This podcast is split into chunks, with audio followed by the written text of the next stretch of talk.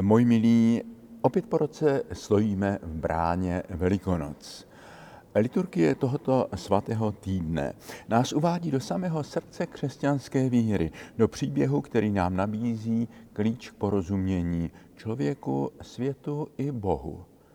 Pokusíme-li se v těchto dnech ponořit se účastí na liturgii a meditací nad evangeliem do smyslu Velikonoc, může to být pro každého z nás duchovním cvičením, exerciciemi svého druhu, tedy příležitostí oživit naši víru. A přiznejme si, že to právě v této době všichni velmi potřebujeme. Sledujeme-li s vnitřní účastí to, co se právě děje s naším světem, nebo jsme-li dokonce do tohoto dění prakticky zapojeni například péčí o uprchlíky nebo jiným způsobem, pak nás to po určité době nejen emocionálně vyčerpává, ale někdy to jako vychr otřásá naším vnitřním pokojem, ano jistotami naší víry. Na otázky, kterou nám kladou nevěřící a nejen oni, kde je váš Bůh, když se ruské hordy dopouštějí masového vraždění na Ukrajině, mám jistě své správné filozofické a teologické odpovědi. Bůh dal lidem svobodu a odpovědnost, dal jim přikázání, nehýbe lidmi a dějinami jako nějaký skrytý loutkář za scénou. Avšak přiznejme si, že to, co se nyní děje, často zraňuje i naší víru. Že i my se někdy nemůžeme ubránit pochybnostem a bolestným otázkám, proč Bůh nezasahuje. Že se někdy ptáme, zda naše modlitby za krvácející Ukrajinu nemíří k pustému a prázdnému nebi. Kdyby se naše víra nikdy nechvěla pochybnostmi, obávám se, že by nebyla skutečně živá. Zkušenost božího mlčení je jedna z nejhlubších zkušeností naší víry. Je to příležitost si uvědomit, že Bůh loutkář, jakého si představují mnozí ateisté, ale i mnozí věřící, skutečně neexistuje. Je třeba Boha hledat hlouběji. Zkušenost boží skrytosti nemůžeme zakrýt zbožnými frázemi ani entuziastickým aleluja, aleluja. Je třeba vypít tento kalich, říká nám velikonoční příběh a ukazuje nám, že i Ježíš se chvěl, potil a zápasil v modlitbě v noci Getsemane, aby odvěty Bože můžeš-li, odej mi ode mě tento kalich, dospěl k modlitbě ne má, ale tvá vůle se stane.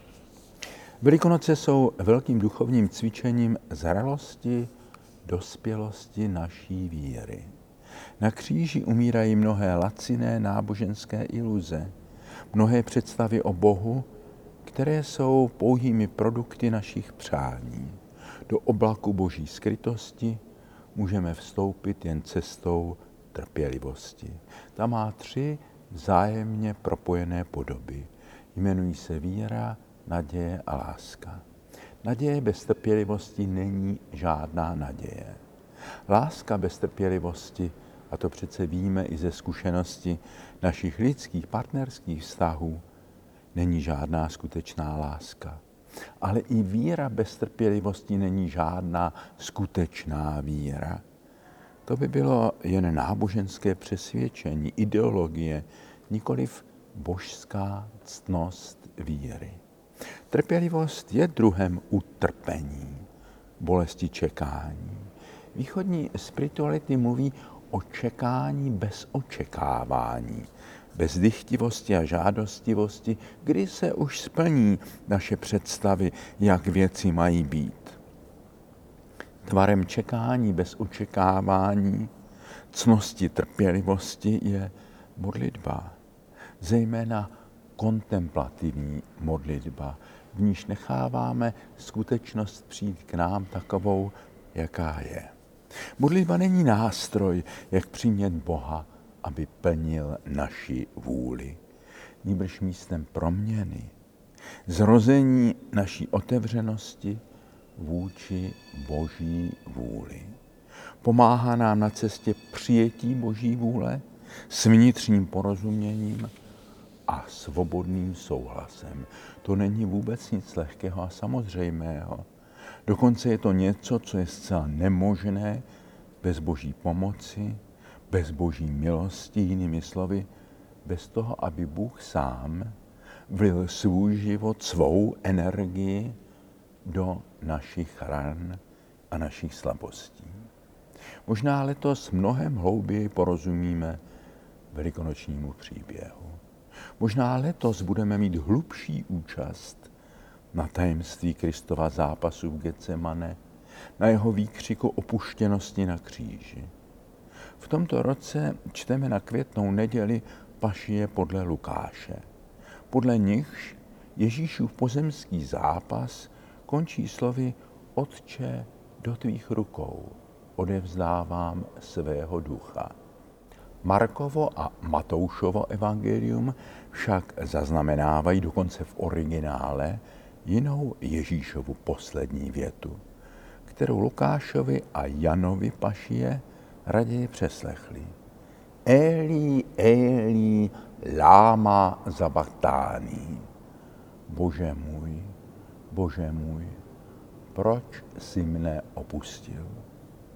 A poštolské vyznání víry pojmenovává jeden okamžik velikonočního dramatu, který pozdější nicejsko cařihradské krédo vynechalo, sestoupil do pekel.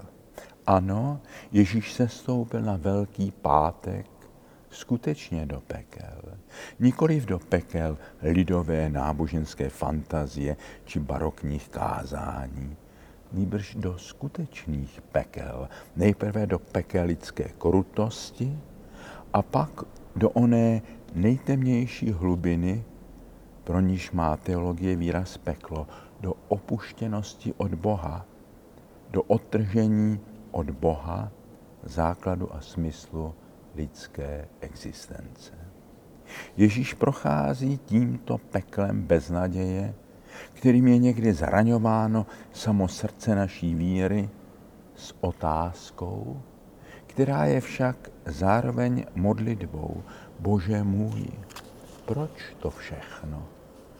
To není výkřik zoufalství, je to otázka.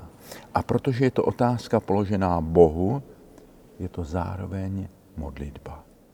Ano, i peklo naší doby, válka na Ukrajině, útok kremelského zloducha na civilizaci, na humanitu a mír na naší planetě. Ukrajina, Golgota naší doby, pokrytá tisíci mrtvých těl, to vše vzbuzuje palčivé otázky a zraňuje naší víru. Učiňme tyto naše otázky modlitbami. Prosíme-li z hlouby srdce a ve shodě s boží vůlí, dostaneme. Nečekejme, že dostaneme přesně to, co jsme si objednali a způsobem, jakým jsme si to představovali. Prosme především o to, abychom porozuměli Boží vůli, abychom dokázali svobodně, s porozuměním, ochotně přijmout a aktivně s ní spolupracovat. Náš svět, zvláště v této temné hodině, potřebuje boží spolupracovníky. Potřebuje ty, kteří se dokážou ptát, co oni sami mohou a mají nyní udělat a zda jsou připraveni přijmout boží odpověď. Náš svět je ve válce, velmi zlé válce. Po desetiletí jsme vzpomínali na zavražděné muže ve vesnici Lidice. Nyní každý týden ruští vojáci bestiálně vraždí stokrát více nevinných civilistů, mužů, žen, dětí i starců. Ukrajina je pokryta desítkami lidic. Z Kremlu zaznívá rozkaz, který by jako opakoval někdejší Heidrichův příkaz zničit ten národ, část vyvraždit, část převychovat. vymazat ukrajinský národ a samostatnou zemi z mapy a z lidské paměti. Už jednou se o to sovětské Rusko pokusilo řízeným hladomorem na Ukrajině oblnici Evropy, hladomorem, kterému padly za oběť miliony lidí. Ano, takové příkazy už minulé doby slyšeli, jenom my jsme si mysleli, že taková slova už nikdy nezazní a že plánovaná genocida už se nebude nikde opakovat. Nyní se to děje nedaleko od nás a Putinovo Rusko používá kromě letadel a tanků ještě jednu děsivou zbraň. Lež. Znal jsem lidi, kteří prošli nacistickými i komunistickými mučírnami. Říkali, krutost byla stejná, ale jeden rozdíl tam byl. Gestapo nás mučilo, abychom se přiznali k tomu, co jsme v odboji dělali. STB s ruskými poradci za zády nás mučilo, abychom se přiznali k tomu, co jsme neudělali. Muž, který se v KGB učil pracovat se lží jako účinnou zbraní a dnes řídí velkoprůmysl lživé propagandy, jejich část je speciálně zaměřena na křesťany. Nám líčí Rusko jako boží pěst na náš zlý, skažený západní svět. My si ještě pamatujeme lži propagandy, kterou sovětské Rusko ospravedlňovalo svou okupaci naší země v srpnu 68, také tehdy nás přišlo bratrsky chránit před neexistující hrozbou. Průmysl stejné lži dnes oslepuje miliony Rusů, kteří jednou budou bolestně konfrontováni s tím, proč jejich synové museli umírat v nesmyslné válce a čeho se někteří z nich dopouštěli. Na Velký pátek uslyšíme Ježíšova slova. Já jsem se proto narodil a proto jsem přišel na svět, aby vydal svědectví pravdě. Každý, kdo je z pravdy, slyší můj hlas. Často si v těchto týdnech opakuji slova modlitby, kterou Karel Čapek napsal před Prahem světové války. Bože, vrať světu pravdu. Moji milí, prožíváme válečné velikonoce. Všichni, kdo nemáme kamená srdce, jsme na křížové cestě. Nebuďme na ní jen diváky. Ježíš nesoucí kříž napomínal jeruzalemské plačky. Neplačte nade mnou, ale nad sebou, nad svými syny. Obraťte se, změňte se. Prožijme tyto velikonoce svědomím, že je to náš dnešní svět, o němž vypravuje pašiový příběh. I naše víra může být zraněna. I z ní může a má něco nezralého odumřít. Ale velikonoční příběh nám říká především to, že i temnota pekel je jen průchozí stanicí na cestě následování Krista.